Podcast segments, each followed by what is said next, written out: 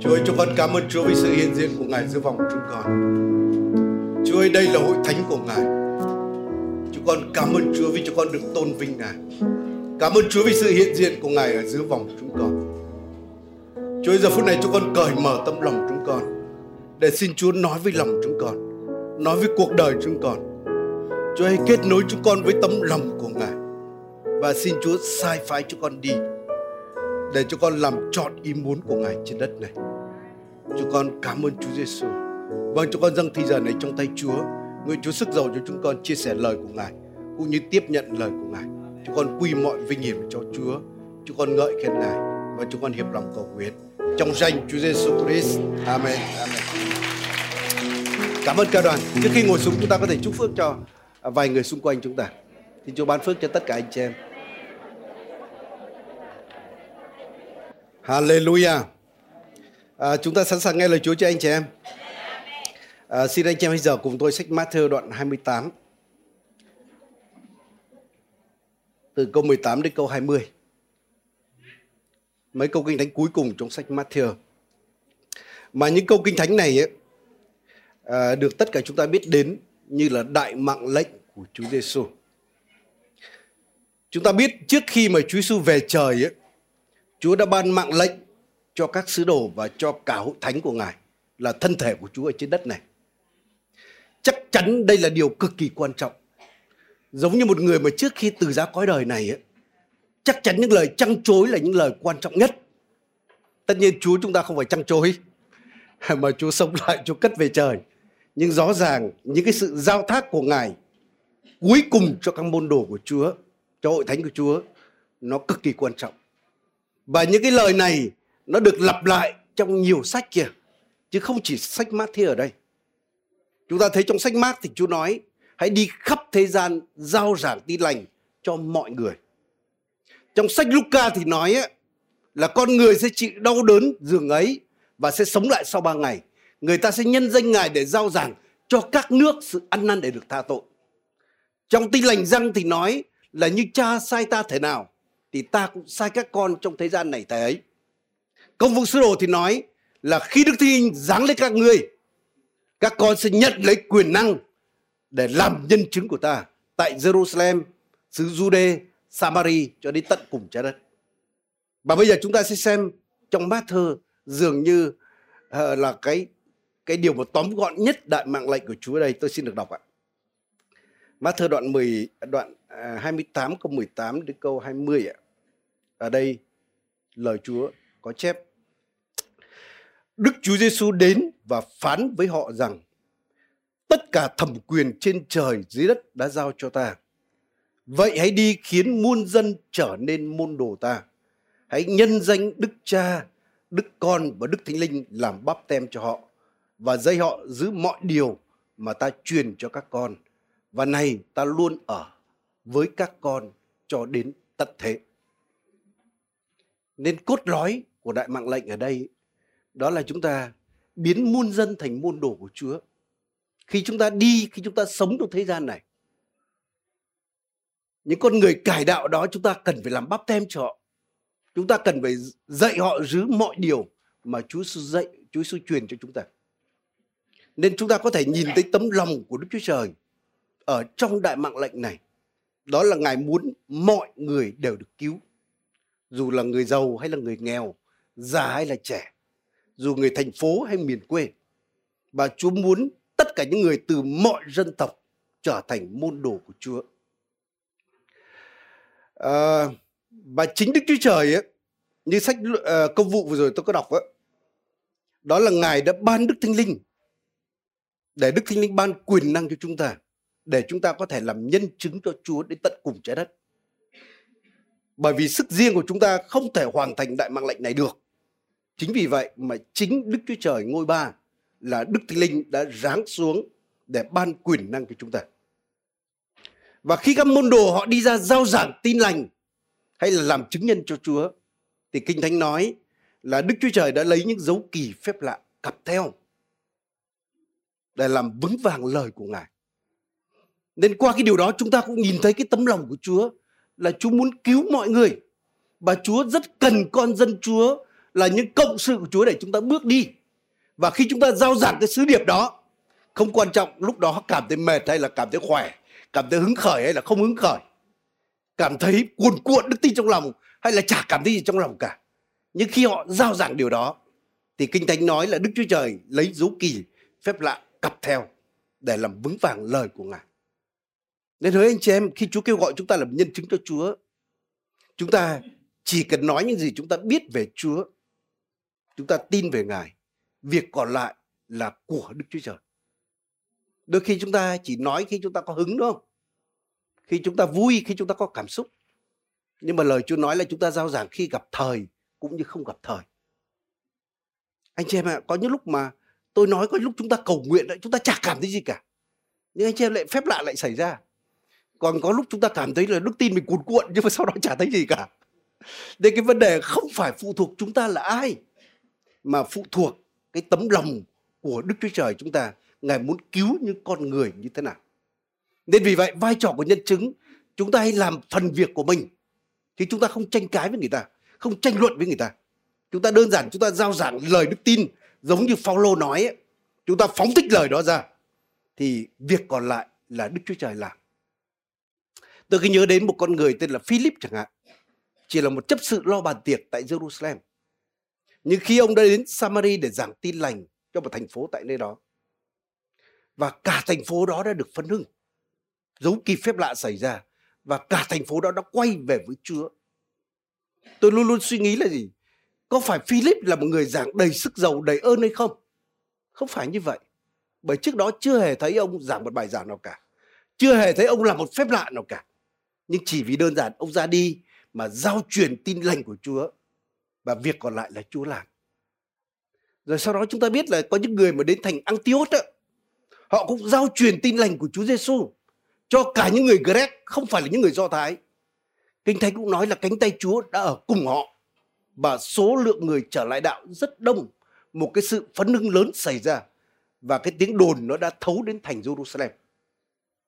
Và trong cứu ước chúng ta cũng thấy một con người tên là Jonah khi mà Chúa kêu gọi ông đi giảng tin lành có thể nói như vậy cho thành Nineveh là một cái thủ phủ của một cái đế đế chế thù nghịch với dân Do Thái. Sang xâm chiếm Do Thái đã từng hành hạ Do Thái, xâm lược Do Thái.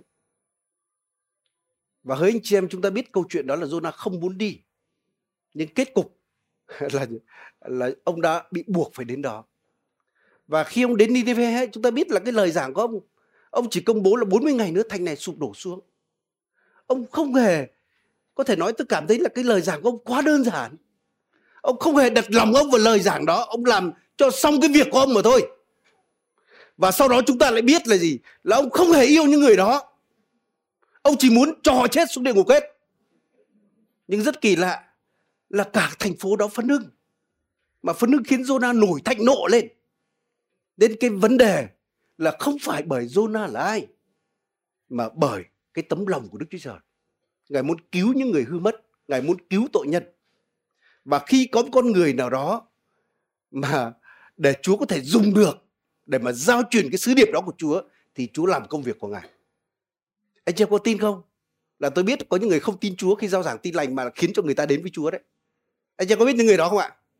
Tôi biết một vài người như vậy đấy chưa hề tin Chúa nhưng nói là hội thánh tốt lắm cứ đến đó đi thậm chí có một anh thậm chí làm trong chính quyền ở Quảng Ninh ấy còn nói với mấy người nghiện là tụi mày đến hội thánh đi chúng nó giúp được mày đấy. Ồ, đi giao giảng thì lại chưa hề biết Chúa nhưng đi giao giảng thì lại. Tôi biết một anh xe ôm ở tại bên ờ, Long Biên ngày xưa chúng tôi mở hội thánh bên đó cũng như vậy. Anh bảo hội thánh tốt lắm. Gặp ai bảo hội thánh tốt lắm. Và có những người đến tin Chúa vì anh đó nhưng anh đó chưa tin Chúa. Nên vì vậy anh chị em ơi chỉ cần có ai nói cái lời đó ra thôi ai đó nói công bố tin lành ra, còn việc còn lại của đức chúa trời. Chứ đôi khi chúng ta hay suy nghĩ về mình lắm. Chúng ta bảo mình phải cảm thấy thuộc linh như thế nào đó chứ. Mình phải cảm thấy sự sức giàu như thế nào đó chứ. Mình phải có cái lòng như thế nào đó chứ. Anh chị em, có cái điều đó tốt, nhưng không có cũng không vấn đề gì cả.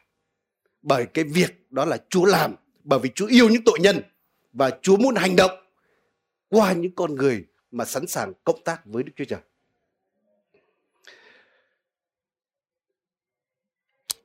Ờ, tôi muốn nói một cái điều như thế này. có một cái câu hỏi mà chúng ta đặt ra là cái động cơ nào mà có thể nói là lèo lái chính cuộc đời chúng ta và hội thánh của chúng ta? Thực ra con người nào cũng có một cái động lực nào đó thúc đẩy. Tại sao người ta làm việc? Tại sao người ta làm việc đó? Tại sao người ta đạt cái mục tiêu đó? Thông thường người ta đều có một cái động lực nào đó. Bên ngoài rất nhiều người động lực là vì tiền có những người động lực vì cái danh nào đó. Thì hội thánh ấy, và chính đời sống chúng ta là những môn đồ của Chúa trong hội thánh. Chúng ta cũng phải đặt câu hỏi là cái động lực gì thúc đẩy chúng ta? À, mục sư Rick Warren thì ông nói là là nhiều hội thánh bị những cái động lực khác nhau nó thúc đẩy lắm. Có những nơi thì bị truyền thống thúc đẩy có nơi thì bị cái tòa nhà thúc đẩy có những nơi thì là những cái chương trình là những cái cái hoạt động thúc đẩy. Có những nơi chỉ vì cớ là muốn cái đời này tiếp nhận chúng ta, nó thúc đẩy người ta và khiến tất cả cái sự sống hội thánh, cái hướng đi hội thánh là xoay quanh cái động lực thúc đẩy đó. Nhưng hỡi anh chị em, chúng ta biết một cái điều răn lớn nhất mà Chúa nói với chúng ta là chúng ta hết lòng, hết linh hồn, hết sức, hết lý trí mà yêu mến Đức Chúa Trời của chúng ta xin Chúa hãy để chính cái tình yêu đó là động lực để thúc đẩy đời sống chúng ta. Để tại sao chúng ta tồn tại? Tại sao chúng ta hầu việc Chúa? Tại sao chúng ta làm tất cả mọi sự? Hãy động lực là vì chúng ta yêu Chúa bởi Chúa yêu chúng ta trước. Và cái động lực đó cái động cơ đó là động cơ đúng đắn. Bởi vì Đức Chúa Trời nhìn tấm lòng còn con người nhìn bề ngoài. Và Chúa Giêsu nói như thế này ấy, là nếu ai yêu ta thì phải vâng lời vâng theo những điều răn của ta nên nếu chúng ta nói chúng ta yêu Chúa nếu hội thánh nói là hội thánh yêu Chúa Giêsu thì chúng ta phải vâng đại mạng lệnh của Chúa. Amen anh chị em. Anh chị em có yêu Chúa không anh chị em? Cái tình yêu đó bày tỏ là chúng ta có vâng lời ấy không? Chúng ta có đi thực hiện cái công tác sứ mạng của Chúa hay không? Chúng ta có làm chứng nhân cho Chúa hay không? Chúng ta có giao bảo những gì mà Chúa đặt để trong lòng chúng ta hay không? Cái đó nói lên chúng ta yêu Chúa như thế nào? À, tôi thấy một cái điều như thế này con người chúng ta hay là ngay cả hội thánh ấy, đôi khi chúng ta cũng rất dễ bị thúc đẩy bởi cái động cơ thành công. Đôi khi chúng ta nói là tôi làm cái điều đó nó đến kết quả thì tôi làm. Còn không thấy kết quả tôi không làm. Con người chúng ta như vậy. Bên ngoài ngay cả kinh doanh như vậy người ta bao giờ đặt mục tiêu là gì? Là nếu mà tôi làm cái điều đó ra kết quả tôi mới làm, còn không tôi không làm. Nhưng tôi nghĩ có một cái động lực cao hơn đó đó là vì Chúa mà chúng ta làm. Vì vâng lời Chúa mà chúng ta làm. Và chính Chúa Giêsu là tấm gương cho chúng ta trong điều đó. Khi mà Chúa giáng thế trở thành con người, kinh thánh cũng nói là gì? Là Chúa Giêsu nói là con xuống để làm theo ý muốn của Cha. Vì ngài yêu Cha ngài, nên ngài đã tình nguyện giáng thế trở thành con người để vâng theo điều dân của Chúa. Và chúng ta biết là cả cuộc sống của Chúa Giêsu cũng thúc đẩy bởi cái động lực vâng lời đó. Nên Chúa nói, ta không nói cái điều gì mà tự ta. Ta chỉ nói những gì mà ta nghe từ cha. Ta làm những gì mà ta nhìn thấy cha ta làm. Amen anh chị em. Nên chính vì vậy, có một cái câu chuyện là khi mà chúa đến cái vùng kia và rất nhiều dấu kỳ phép lạ xảy ra mà người ta kéo ùn ùn đến buổi nhóm phấn đứng đến. Anh chị biết gì không ạ? Một buổi ngày trước như vậy, ngày hôm sau người ta kéo đến đông đông đông hơn rất là nhiều. Anh chị em tưởng tượng người Việt Nam chúng ta phải xem. Đôi khi có những cái chuyện mà ngoài đường mà có cái gì đó tò mò, người ta kéo đến ùn đùn kéo đến, tai nạn kéo ùn đùn đến. Đôi khi người ta bảo, ồ, kia có cái cây mọc lên cái hình quả này người ta kéo đến nước mầm và tôi tưởng tượng là nếu Chúa Giêsu mà ở đây làm những dấu kỳ phép lại như vậy thì người ta kéo đến đông như thế nào? Và đúng là phấn hưng đến nơi rồi.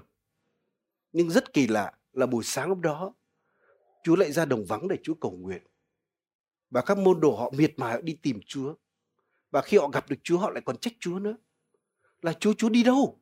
Người ta đã đến đầy nhà rồi. Hội thánh đã đầy người rồi, phòng nhóm đã đầy hết rồi. Phần nưng đến nơi rồi. Nhưng Chúa lại nói, ta phải đi cái thành khác nữa. Chúa đã bỏ đi. Rồi có lúc người ta ép Chúa lên làm vua, Chúa đã lảng tránh đi. Bởi cái động lực của Chúa không phải là vì danh của Chúa. Động lực của Chúa không phải kiếm lợi gì cho Chúa, cho chức vụ của Chúa. Nhưng động cơ của Chúa Giêsu đó là muốn làm đẹp lòng cha. Cha Ngài bảo điều gì Ngài sẽ làm điều đó. Và tôi muốn nói với quý vị anh chị em như thế này. à, khi cái động lực chúng ta thực sự là cái sự vâng lời Chúa cái đó có thể nó không mang kết quả trước mắt nhưng nó sẽ mang kết quả lâu dài nó sẽ mang cái bông trái mà sẽ còn lại còn có những gì mà tạm thời nó có vẻ thành công nó có thể thành đạt này. Nhưng cái đó chưa chắc lâu dài đâu.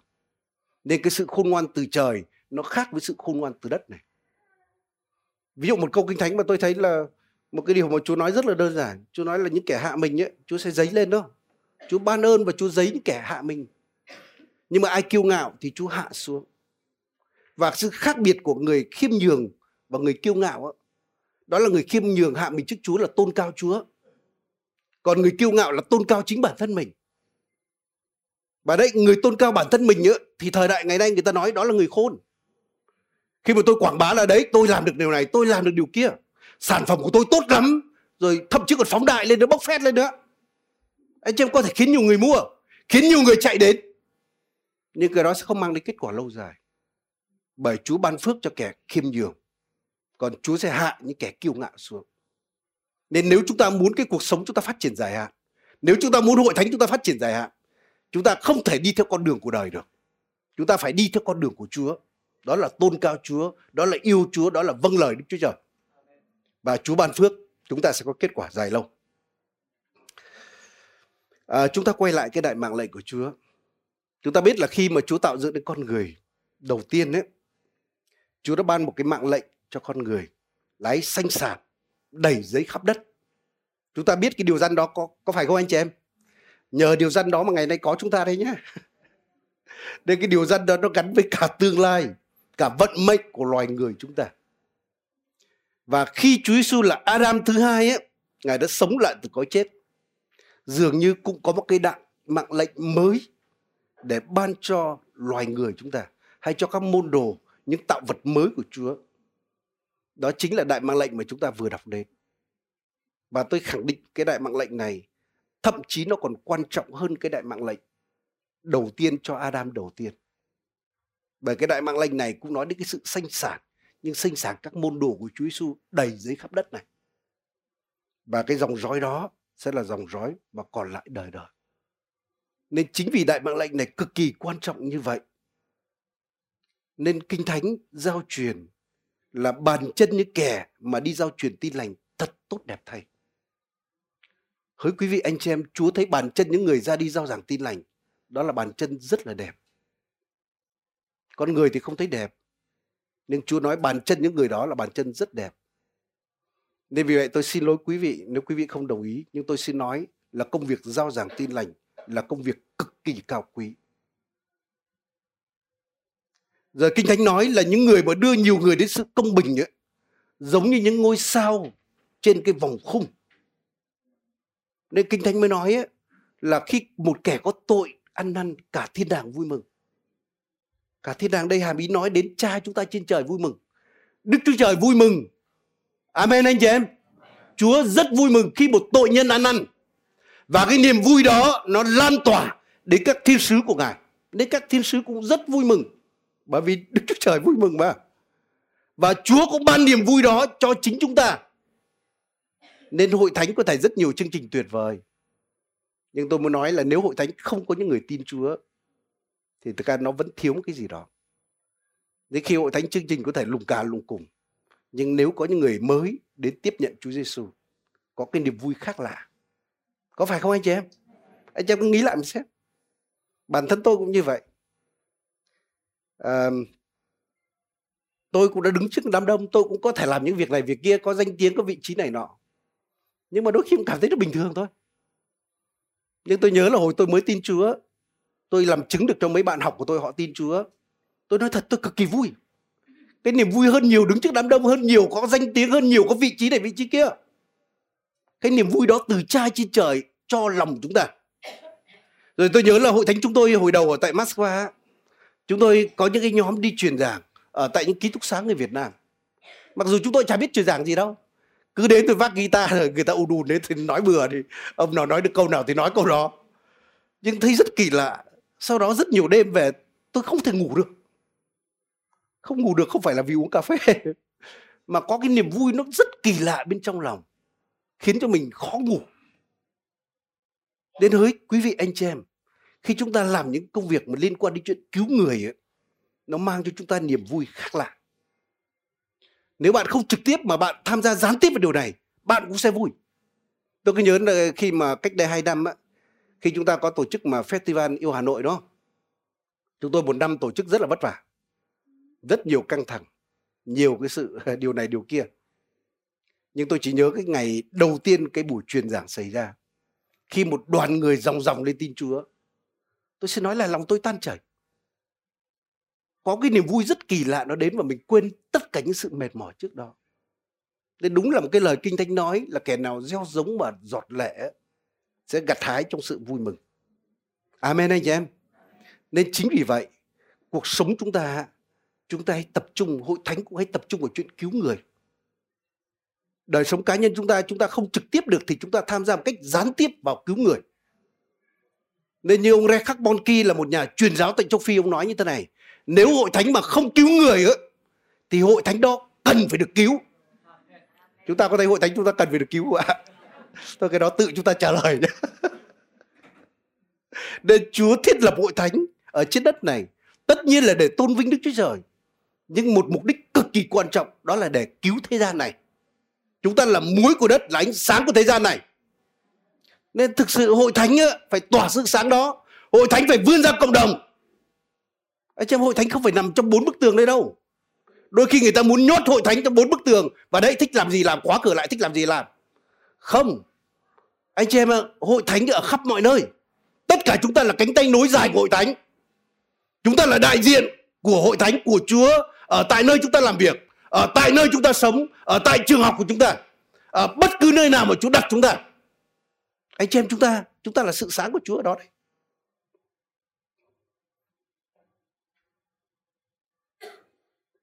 Có một thống kê người ta nói ấy, là thực ra trong hội thánh ấy, à, chỉ có khoảng 10% những người giống như có ơn truyền giảng tin lành. Mà cái số lượng mà sử dụng được cái ơn đó lại còn ít hơn rất nhiều. Nên thực ra trong hội thánh không phải ai cũng có, có khả năng mà giống như Führer giảng trước đám đông cả đám đông. Hay là bung bung ra ngoài đường phố như vậy. Rất ít người như vậy. Nhưng mà chúng ta cũng có thể.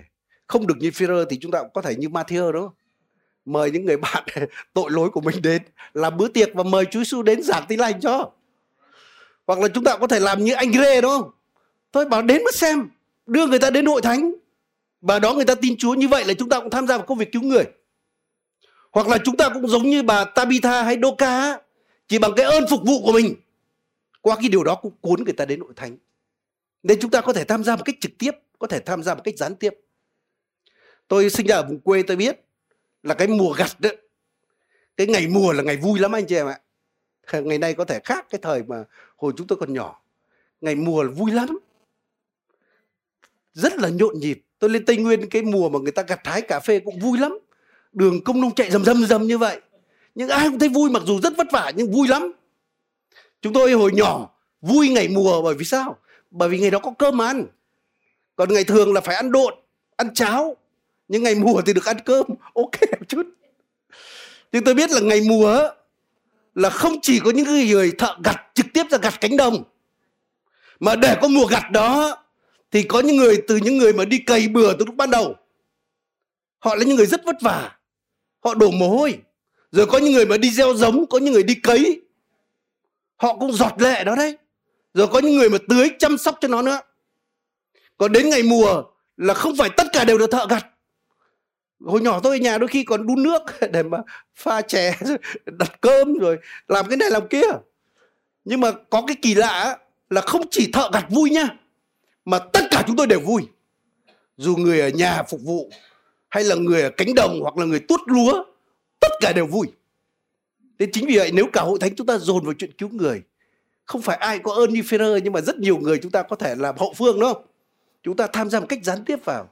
Tôi xin nói là niềm vui của Chúa sẽ tràn đến tất cả chúng ta, dù chúng ta làm công việc gì. Nên vì vậy, hỡi quý vị anh chị em, xin Chúa cho chúng ta nhiều ý tưởng để chúng ta có thể truyền giảng cứu người, để chúng ta không chỉ ra phố đi bộ, chúng ta không chỉ alpha mà có thể nhiều cái ý tưởng khác. Và anh chị bảo ý tưởng nào, cứ đến hỏi Chúa Chúa sẽ chỉ chúng ta biết ý tưởng nào.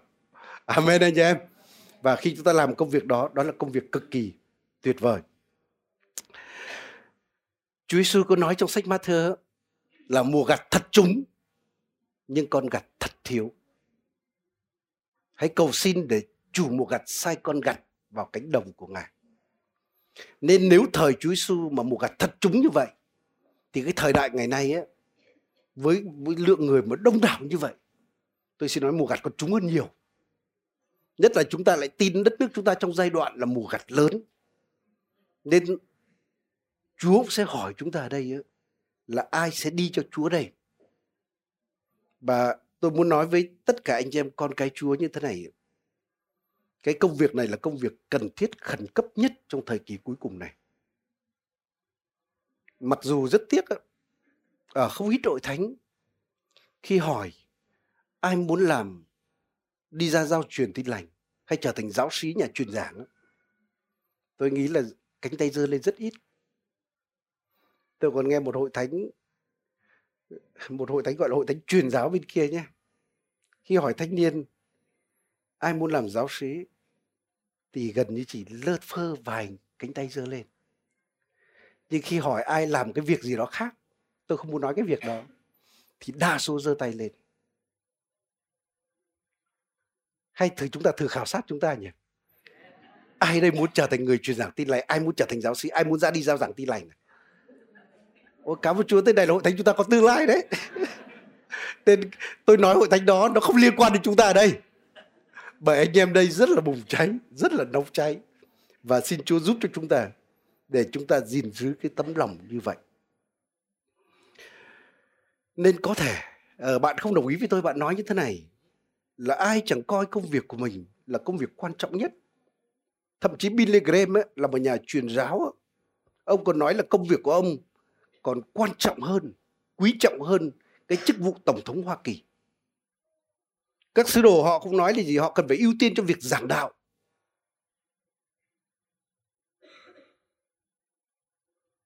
Bản thân tôi ấy, khi tôi tin Chúa tự nhiên có một lời nói trong lòng tôi là tương lai con không đi theo nghề con học nhưng tương lai con sẽ đi giao giảng đức tin mà ngày đấy con tiếp nhận. Và khi tôi bước theo tiếng gọi đó có nhiều lúc tôi so bì chứ. Tôi bảo chúa tại sao con không được giống như người này giống như người kia? Họ cũng kiếm được nhiều tiền. Họ cũng là một thành viên trung tín trong hội thánh họ cũng phục vụ điều này điều kia trong hội thánh. Nhưng mà tôi thấy chúa nói với tôi như thế này họ khác con khác đây là sự kêu gọi trong cuộc đời con. Và thậm chí chúa có nói với tôi như thế này, là trên đời này có rất nhiều những công việc khác nhau, là tốt, nhưng có những công việc cực kỳ thiếu người, có những công việc mà cần kíp nhất. Đó là công việc ra đi giao giảng tin lành, đó là công việc cứu người, đó là công việc quan trọng nhất. Nên đối với tôi, đây là công việc quan trọng nhất. Còn anh chị em có đồng ý không thì tùy anh chị em. Nhưng mà tôi tin cái điều đó và tôi khẳng định là tất cả những công việc chúng ta làm trong đời này nha dù kinh doanh, dù làm này làm kia, nhưng nếu nó không liên quan một cách trực tiếp hoặc gián tiếp đến chuyện cứu người, tôi xin nói công việc đó vẫn là công việc thiếu ý nghĩa. Chúng ta vẫn cảm thấy cái gì đó thiếu muối. Chứ đúng là thực ra khi mà đói ăn thì đúng là cần tiền thật, nhưng mà khi một mức độ nào đó rồi thì bảo tiền để làm gì, chúng ta phải trả lời được câu hỏi đó chứ. Có phải không anh chị em? Đúng là khi đói ăn thì cần cần có đồ ăn nhưng một mức độ nào đó con người chúng ta cũng có cái cái nhu cầu mà nó được đáp ứng thì lúc đó cái gì chúng ta mong muốn? Nên chúng ta phải trả lời được câu hỏi đó. Tôi tin một điều trong kinh thánh ấy, lời Chúa nói là Chúa đặt cái sự đời đời trong lòng chúng ta. Nên con người chúng ta từ trong sâu thẳm trong lòng chúng ta chúng ta ước mơ một cái điều gì đó lớn hơn bình thường. Chúng ta ước mơ cái gì đó mang tính đời đời hơn là cái tạm thời. Nên để mà chỉ đủ cơm ăn áo mặc cái đó không không thỏa chúng ta. Để có gia đình ổn thỏa, có đời sống cá nhân đầy đủ, có nhà cao cửa rộng, tôi xin nói cái đó nó không đủ. Nó không phải là cái gì thực sự trong lòng chúng ta, là cái sự đời đời mà Chúa đặt trong lòng chúng ta. Nên con người chúng ta cần phải kết nối với điều gì đó lớn hơn, cái điều gì thiên thượng, cái điều gì còn lại đời đời. Nên chúng ta hãy kiểm chứng lòng chúng ta mà xem. Chúng ta đến trước Chúa, chúng ta dò tấm lòng chúng ta xem thực sự trong lòng chúng ta điều gì tôi xin nói là Chúa sẽ khơi gợi cho bạn biết là Chúa đặt những cái ước ao rất lớn trong lòng bạn Tôi cứ nghĩ đến các môn đồ của Chúa Giêsu. Họ đa số họ là những ngư phủ, là công việc rất là bình dân cái thời đó. Tôi nói thực sự là nếu đời sống họ không gặp Chúa, Chúa không kêu gọi họ, Chúa không mang ban mạng lệnh cho họ, thì có lẽ đời sống họ, cả đời của họ có lẽ là chỉ quanh quanh quanh cái hồ Galilee thôi. Và hy vọng có thể một vài năm thì hành hương đến Jerusalem cách đó khoảng gần 200 cây số. Thì có lẽ cuộc đời họ chỉ quanh quanh đó thôi. Giống như bao đời trước ông cha của họ. Và thực sự sống chỉ để mà sống, để mà tồn tại. Chứ không có điều gì lớn hơn. Nhưng những con người đó đã gặp Chúa Giêsu và Chúa nói hãy theo ta, ta sẽ biến ngươi trở thành tay đánh lưới người. Và Chúa nói với họ hãy đi khắp thế gian để giảng tin lành cho mọi người. Và những con người đó đã cam kết đi theo Chúa. Những con người đó đã tin Chúa, đã vâng phục điều đó. Và chính cái điều đó đã đưa họ đi khắp thế giới. Nên tôi nói như thế này, cuộc đời của họ nó ngắn hơn cuộc đời đa số của chúng ta. Nhưng mà họ đã viết lại cái lịch sử. Họ ảnh hưởng đến cả lịch sử loài người. Và đặc biệt trên thiên đàng sẽ ghi danh họ. Ngày nay chúng ta vẫn biết đến tên họ. Có phải không anh chị em? Nên chính vì vậy tùy chúng ta lựa chọn. Chúng ta lựa chọn cuộc sống đời thường bình thường như mọi người. Hay chúng ta chọn cuộc sống mà cao cả. Con đường cao cả mà Chúa kêu gọi mỗi một cuộc đời chúng ta. Tôi xin nói với anh chị em thế này. Chúa nói với Abraham. Hãy nhướng mắt lên mà nhìn phương Bắc, phương Nam, phương Đông, phương Tây. Mắt nào mà con nhìn thấy ta sẽ ban cho con và dòng dõi con đời đời. Tôi nói thật rất là quan trọng. Cái trong lòng chúng ta này, cái khải tượng hay là con mắt trong lòng chúng ta nhìn thấy điều gì? Nếu chúng ta chỉ nhìn thấy điều nhỏ nhỏ, ồ cuộc sống có đủ ăn đủ dùng, có cái nhà, có cái xe. Giống như có những người họ nói với tôi là mục đích của một số người chỉ nói là một hai ba bốn một hai ba bốn có nghĩa là một vợ, hai con, nhà ba lầu, xe bốn bánh và sau đó có người nói là kết cục của mấy người đó là mấy cái xe lăn nên nếu mà cái đời chúng ta như vậy á nó không không ổn. Có gì không ổn. Nên Chúa kêu gọi chúng ta lớn hơn điều đó nhiều. Nên khi mà có thể nói như thế này, giống như Chúa nói Abraham, là nếu mà mắt trong lòng con nhìn thấy điều gì, con sẽ có được điều đó. Nên nếu trong lòng chúng ta chỉ có điều nhỏ à cuộc sống con đủ, cuộc sống con có điều này điều kia, tôi nghĩ là bạn sẽ có đấy bởi những người không có chúa, họ còn đạt được điều đó, huống chi chúng ta là con cái chúa. Nhưng nếu chúng ta muốn cái điều cao cả hơn, chúng ta sẽ có những điều cao cả hơn. Nếu chúng ta ưu tiên cho việc tìm kiếm nước trời và sự công chính của chúa, thì lời chúa hứa là mọi điều khác sẽ chạy theo chúng ta. Nên một người khôn ngoan ấy, lại là con người biết tìm cái sự thiêng liêng. Con người tìm nước đức chúa trời và sự công chính của chúa. Và những điều kia nó tự động, nó chạy theo cuộc đời chúng ta. Tôi quay lại các sứ đồ đây, cũng bởi họ tiếp nhận cái khải tượng là đi khắp thế gian giảng tin lành nên cái đó cũng khiến họ đi khắp thế gian thật còn nếu không có chúa, họ chỉ quanh quanh phạm vi của họ, chu vi của họ chắc trong vòng, chỉ ờ, cái bán kính của họ trong vòng khoảng trăm cây số thôi, hơn trăm cây số bản thân tôi cũng như vậy khi tôi theo chúa, Trước khi tôi theo Chúa, tôi hay nói là tầm nhìn xa của tôi không quá 7 km. Bởi tôi sinh ra ở vùng quê. Một cái thị trấn mà cách cái vùng quê tôi khoảng 7 cây số. Ở đó tôi thấy là thành phố đó. Ở đó có cửa hàng cửa hiệu, ở đó có ánh đèn. Ở đó nhộn nhịp vui lắm. Chứ quê chả có cái gì cả. Và tôi chỉ ước mơ ra đó thôi. Nhưng đúng là bởi cái ân điển của Chúa, bởi sự lựa chọn của Chúa mà tôi đột ngột được cất ra khỏi, ra sang nước ngoài. Nhưng mà tôi vẫn thấy tầm nhìn của tôi không quá 7 cây số. Nhưng mà khi tôi tin Chúa thì Chúa nói với tôi là tôi sẽ đi khắp thế giới, tôi sẽ đi rất nhiều những quốc gia, tôi đi nhiều vùng đất. Trong tâm linh tôi nhìn thấy khải tượng đó, tôi tin điều đó. Và chính cái điều đó nó nó đưa tôi đi ngày hôm nay. Nên rất quan trọng cái điều gì có trong lòng quý vị. Nếu trong lòng chúng ta, thầy nói như thế này, nếu trong lòng chúng ta chỉ nhìn thấy hình ảnh mình là người nghèo, bây giờ có đổ đống vàng lên đầu bạn thì đến lúc nghèo lại hoàn nghèo thôi. Giống như tôi hồi nhớ là chúng tôi sang Nga, à, là hồi những năm chín chín năm chín sáu hồi đó mà có khoảng một à, Ờ, ngàn, một nghìn tờ, một nghìn tờ một trăm đô đấy, là khoảng trăm ngàn đô. Là đó cũng rất lớn. Tôi nghĩ là thời đó mà cái tiền nó mua đất ở Việt Nam chắc là mua cũng mênh mông đấy. Và chúng tôi cứ nhớ có một người anh em ấy ờ, ờ, đã đưa một người nhà ở Việt Nam sang. Và anh đó ở quê anh ta chăn nuôi. Chăn nuôi không gì xấu cả, nhưng tôi nói cái điều này để nói đến cái tầm nhìn. Anh ở nhà anh chăn vịt.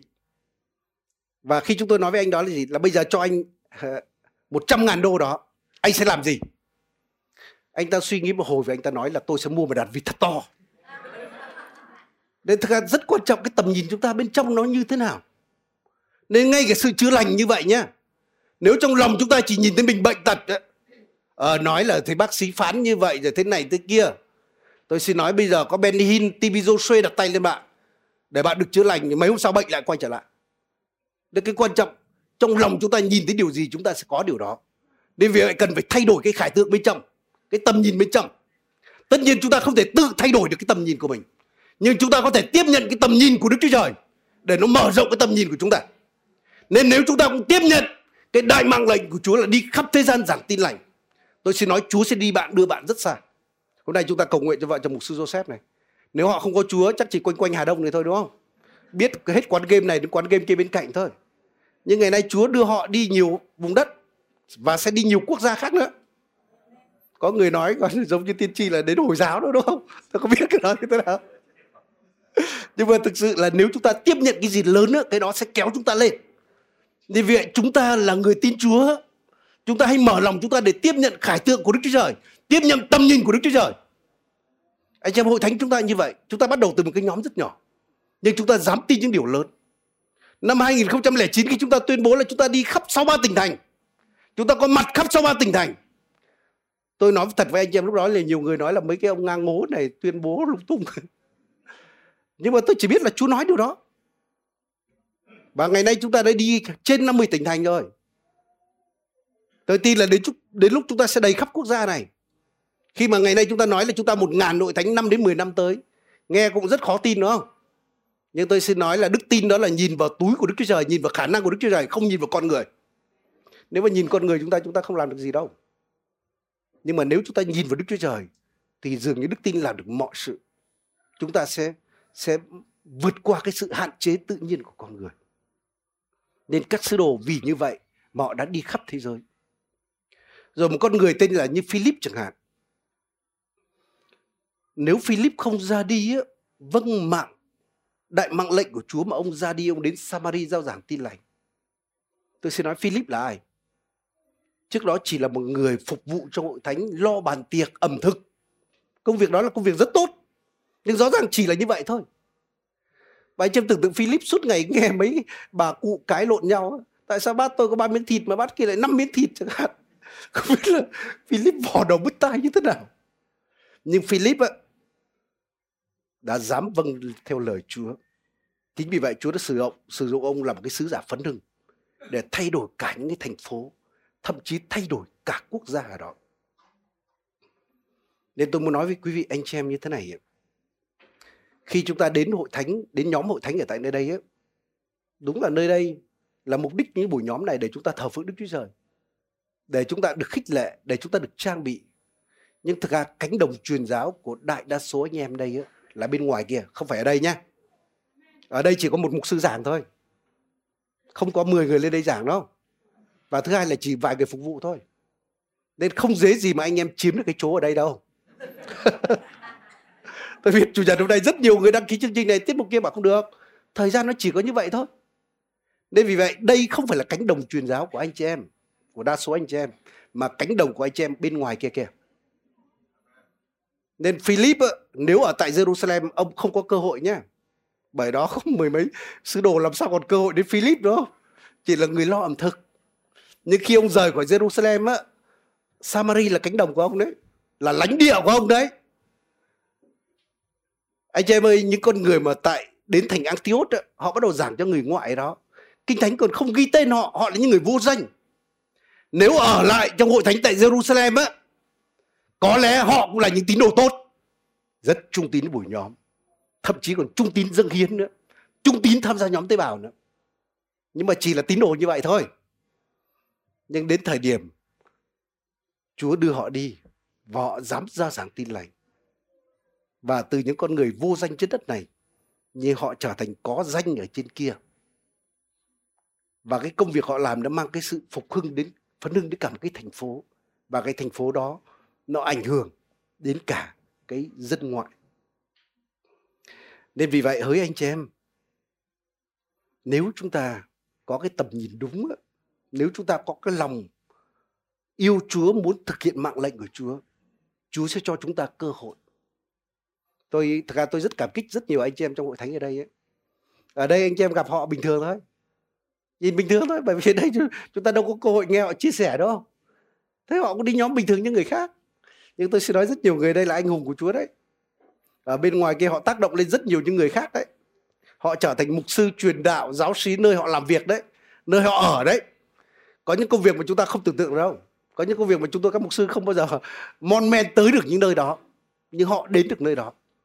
Và chúng ta cầu nguyện cho hội thánh chúng ta để có rất nhiều người như Philip. Có rất nhiều người giống như người mới đến Antioch, giảng tin lành trong cái dân tộc khác. Và qua đó cánh tay Chúa đã ở cùng họ để làm những cái điều mà rất kỳ lạ nên hỡi anh chị em con cái Chúa tôi muốn nói cái điều này thực ra cái đời sống giá trị đời sống chúng ta có giá trị là đời sống khi dâng cho Chúa để Chúa dùng để thực hiện cái đại mạng lệnh của Chúa. Tôi cứ nhớ là cái chuyến đi Do Thái cách đây không lâu á, tôi về tôi rất ấn tượng cái điều là khi lên trên núi Olive người ta nói là những ngôi mộ ở đó chỉ khoảng chắc mét vuông thôi, chưa đến mét vuông thôi. Mà giá nó khoảng 200 ngàn đô la, khoảng 5 tỷ một cái ngôi mộ bé tẹo thế thôi. Và tôi bảo họ bảo là đây là cái ngôi những ngôi mộ, cái nghĩa trang những ngôi mộ mà đắt nhất thế giới. Và tôi hỏi tại sao lại đắt thế? Có tí đất gì đâu. Rồi nhà tại Jerusalem cũng rất đắt nhá. Và người ta nói là gì? Tại sao đây đắt? Bởi vì Kinh Thánh nói là khi Chúa Giêsu quay trở lại, chân Ngài đặt lên núi Olive. Và những kẻ chết sẽ sống lại. Nên những người chết ở đây sẽ sống lại đầu tiên. Có thể sống lại nhanh hơn những người nơi khác vài giây. Và anh chị chỉ vài giây mà đắt hơn bao nhiêu. Và tự nhiên tôi hiểu ra một cái điều là cái gì mà khiến cho con người, khiến cho sự vật trở nên có giá trị khi những cái điều đó nó liên quan đến Chúa khi điều đó nó được dùng cho Chúa giống như cái phòng cao tại Jerusalem á, nó chỉ là căn phòng rất bình thường thôi mà ngày nay hàng triệu những du khách khắp nơi trên thế giới đến đó hành hương, muốn đến đó được cầu nguyện. Nó chỉ là nhà bình thường, nhưng cái nhà đó đã được dâng cho Chúa Giêsu bữa tiệc ly ở tại nơi đó, rồi Đức Thánh Linh giáng xuống hội thánh đầu tiên được thiết lập. Đến cái ngôi nhà đó trên thiên đàng sẽ được ghi danh. Và cái bà chủ ngôi nhà đó, tôi xin nói là bà được phước lắm. Amen anh chị em. Nên chính vì vậy là đời sống chúng ta cũng như vậy. Khi chúng ta dâng cho Chúa thì đời sống trở nên có giá trị cũng giống như Abraham tổ phụ đức tin của chúng ta nếu ông không đi theo tiếng gọi của Đức Giê-va thì ông bên kia sông cũng giống như bao người khác cũng thờ thần tượng và sinh ra già lớn lên và chết nhưng vì cớ vâng lời Chúa mà Chúa biến cho cuộc đời ông trở nên rất có giá trị. Nên vì vậy, nếu chúng ta cũng cam kết để dâng cuộc đời chúng ta cho Chúa, để chúng ta thực hiện đại mạng lệnh của Chúa, tôi muốn nói với quý vị anh chị em là cuộc đời bạn sẽ trở nên rất có giá trị. Có thể dưới con mắt của đời này ấy là bạn không được thành công như người này người kia, bạn không được nổi danh. Nhưng mà dưới con mắt của Chúa thì họ không thể sánh được với bạn. Nên tôi cứ nghe một câu chuyện đó. Có một người giáo sĩ kia đi truyền giáo quốc gia kia rất lâu và sau đó quay trở về nước. Và trên chuyến bay của ông ấy khi hạ cánh ấy thì có cả một cái đội mà hùng hậu ra đón tiếp quân nhạc vân vân này nào hóa ra trên chuyến bay của ông có một người mà một cái ngôi sao nào đó ngôi sao địa ảnh thì phải hay là một người quan chức nào đó rất lớn ra đón tiếp ông đó còn cái ông giáo sĩ này là chả có ai đón cả quyền báng mất và lúc đó ông rất buồn, ông nói với Chúa là Chúa ơi tại sao con bao nhiêu năm con dâng cuộc đời con cho Chúa để thực hiện sứ mạng của Chúa mà bây giờ con bị quên lãng. Còn có những người này không biết họ có làm được cái gì ích lợi thực sự cho đời không, cho vương quốc của Chúa hay không. Nhưng họ được như vậy đó. Nhưng mà Chúa nói với ông đó như thế này, Chúa thì thầm với ông đó là con ơi, con chưa về nhà con. Nên có nghĩa là khi mà ông về với Chúa thật, tôi không biết cái đội kèn trống trên kia lớn như thế nào. đội quân nhà trên kia tiếp đó như thế nào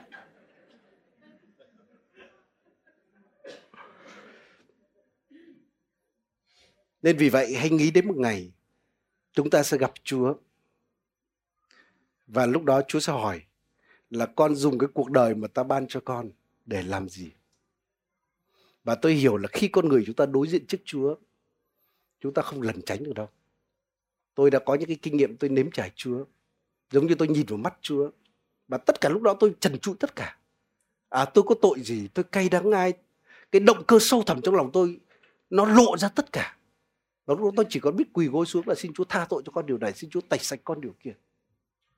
Và tôi hiểu khi lên thiên đàng mà chúng ta gặp Chúa mặt đối mặt thì chúng ta không thể biện hộ được do ông này, do bà kia, do hoàn cảnh, do điều này điều kia chúng ta không thể biện hộ được đó.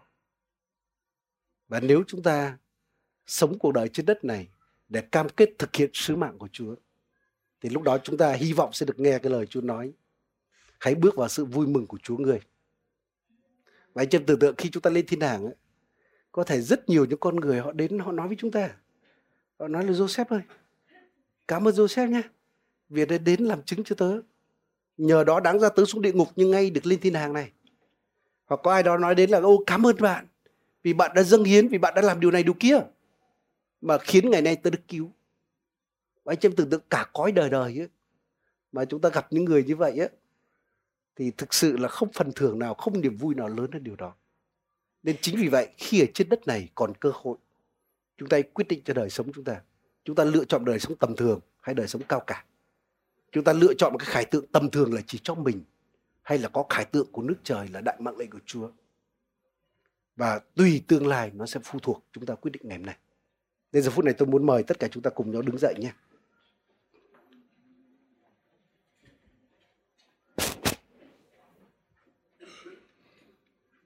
Giờ phút này chúng ta hãy cầu nguyện cho cuộc sống của chúng ta. Chúng ta hãy cầu nguyện cho hội thánh của chúng ta. Để thực sự đại mạng lệnh phải là chúng phải là động lực mà lèo lái chúng ta. Nó phải trở thành sứ mạng thực sự của mỗi một chúng ta, của hội thánh chúng ta.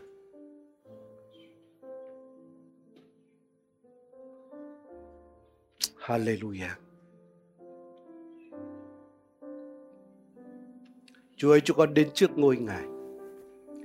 Giờ phút này chúng con cầu xin Ngài để Đức Thánh Linh của Ngài đến nói với mỗi một lòng chúng con.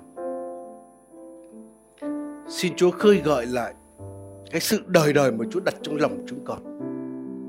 Cái điều ước ao sâu thẳm nhất trong lòng chúng con. Đó là chúng con không chỉ muốn sống vì cơm ăn áo mặc, nhưng chúng con muốn xây dựng công việc mà còn lại đời đời. Chúng con muốn mở mang vương quốc của ngài chúng con muốn chinh phục những linh hồn chúng con muốn kết quả của cuộc đời chúng con sẽ còn lại đời đời con cầu xin đức thánh linh của ngài khơi gợi trong lòng chúng con điều đó Chúa những người đã từng nhận được sự kêu gọi từ nơi Ngài mà ngày nay nó bị nguội lạnh đi. Xin Chúa khơi gợi lại điều đó trong lòng chúng con. Còn nếu chúng con chưa biết cái mục đích mà Chúa kêu gọi cho cuộc đời chúng con, con cầu xin Ngài để Đức Thánh Linh nói với đời sống chúng con. Chúa ơi, chúng con cũng cầu xin Ngài để chính Chúa luôn luôn nhắc nhở chúng con để hội thánh của Ngài cũng luôn luôn sống đúng mục đích của Ngài.